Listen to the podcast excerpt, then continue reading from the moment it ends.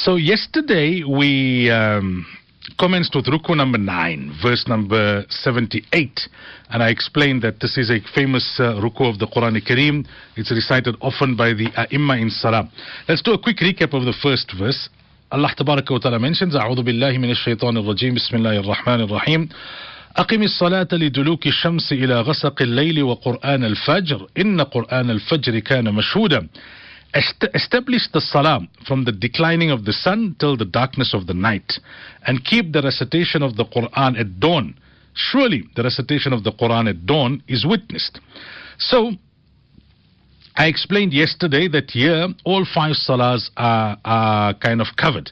Duluku Shams, you know, the, the declining of the sun, some scholars say it refers to sunset, others say it refers to when the sun moves away from its zenith, meaning as um, the time of Zohar sets in. So if, if we go by the, the second interpretation, which the majority of scholars have inclined towards, it would mean that um, Zohar, Asar, Maghrib, and Isha included there, uh, because it talks about uh, al-Layl, the, the darkness of the night. So from the time the, the, the, sun moves from its zenith till the darkness of the night, Zahar, Asr, Maghrib, Isha, and Fajr is specifically mentioned because of its importance and because of the challenge around getting up for Fajr.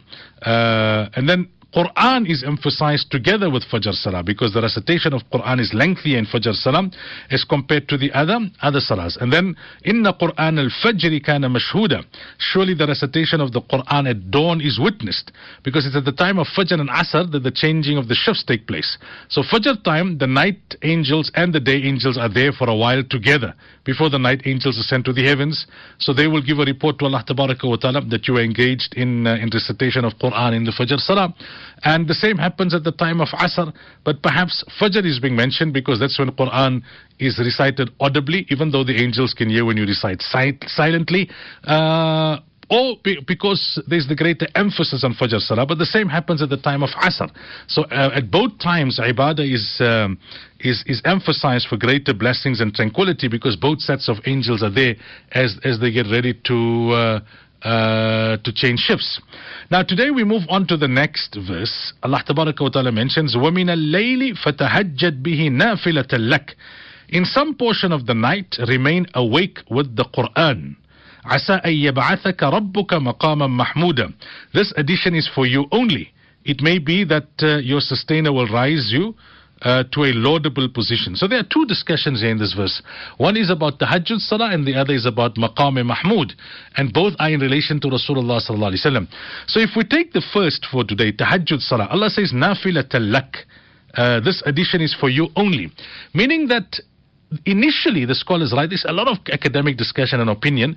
Uh, initially the tahajjud salah was compulsory upon everyone. Then it became it was it remained compulsory only upon nabi sallallahu alaihi wasallam and the five daily salah became compulsory upon everyone. And eventually even for nabi sallallahu alaihi wasallam it was it was not compulsory, but it was highly emphasized for him. So for Nabi Sallallahu Alaihi Wasallam in particular, it was highly emphasized. For the rest of the Ummah, it's emphasized, but in the category of, um, of, of, of nafil. So that, that's, that's the crux of, of the whole academic discussion. But nonetheless, Allah Ta'ala says that uh, perform the tahajjud salah. Tahajjud literally means to wake up from your sleep. Uh, some say, the ulama, that any salah performed after the Isha salah will count as tahajjud. Although the more meritorious uh, tahajjud is when you sleep and then wake up, uh, better in the last part of the night, uh, and best in the in, in the, the, the the last third of the night is split into two. Uh, the first part, meaning the, the, the one sixth of it of the night, is um, the the spent in tahajjud. In the last six, again, you get a bit of rest before Fajr Salah. But we'll discuss all of those ahadith uh, tomorrow, inshallah. But if you can't wake up for tahajjud salah, at least perform two rakats after your witr. Uh, and inshallah, you'll get the reward, the basic reward of tahajjud. The greater reward and the greater benefit is to sleep and then wake up in the early hours of the morning and uh, perform your, your, your tahajjud salah. Nabi sallallahu alayhi wasallam, the first two rakats used to be short and then the, the, the, subsequent rakats used to be longer, eight rakats in total. And Nabi sallallahu alayhi wasallam would then perform his witr.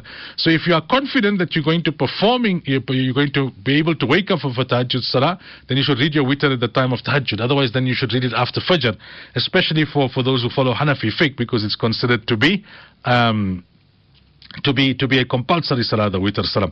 We'll talk more about uh, tahajjud tomorrow in the different narrations, and then we'll we'll discuss also the maqam mahmud. May Allah tabaraka wa ta'ala make us from amongst those who are regular with uh, tahajjud salah. Ameen ya rabbal alameen.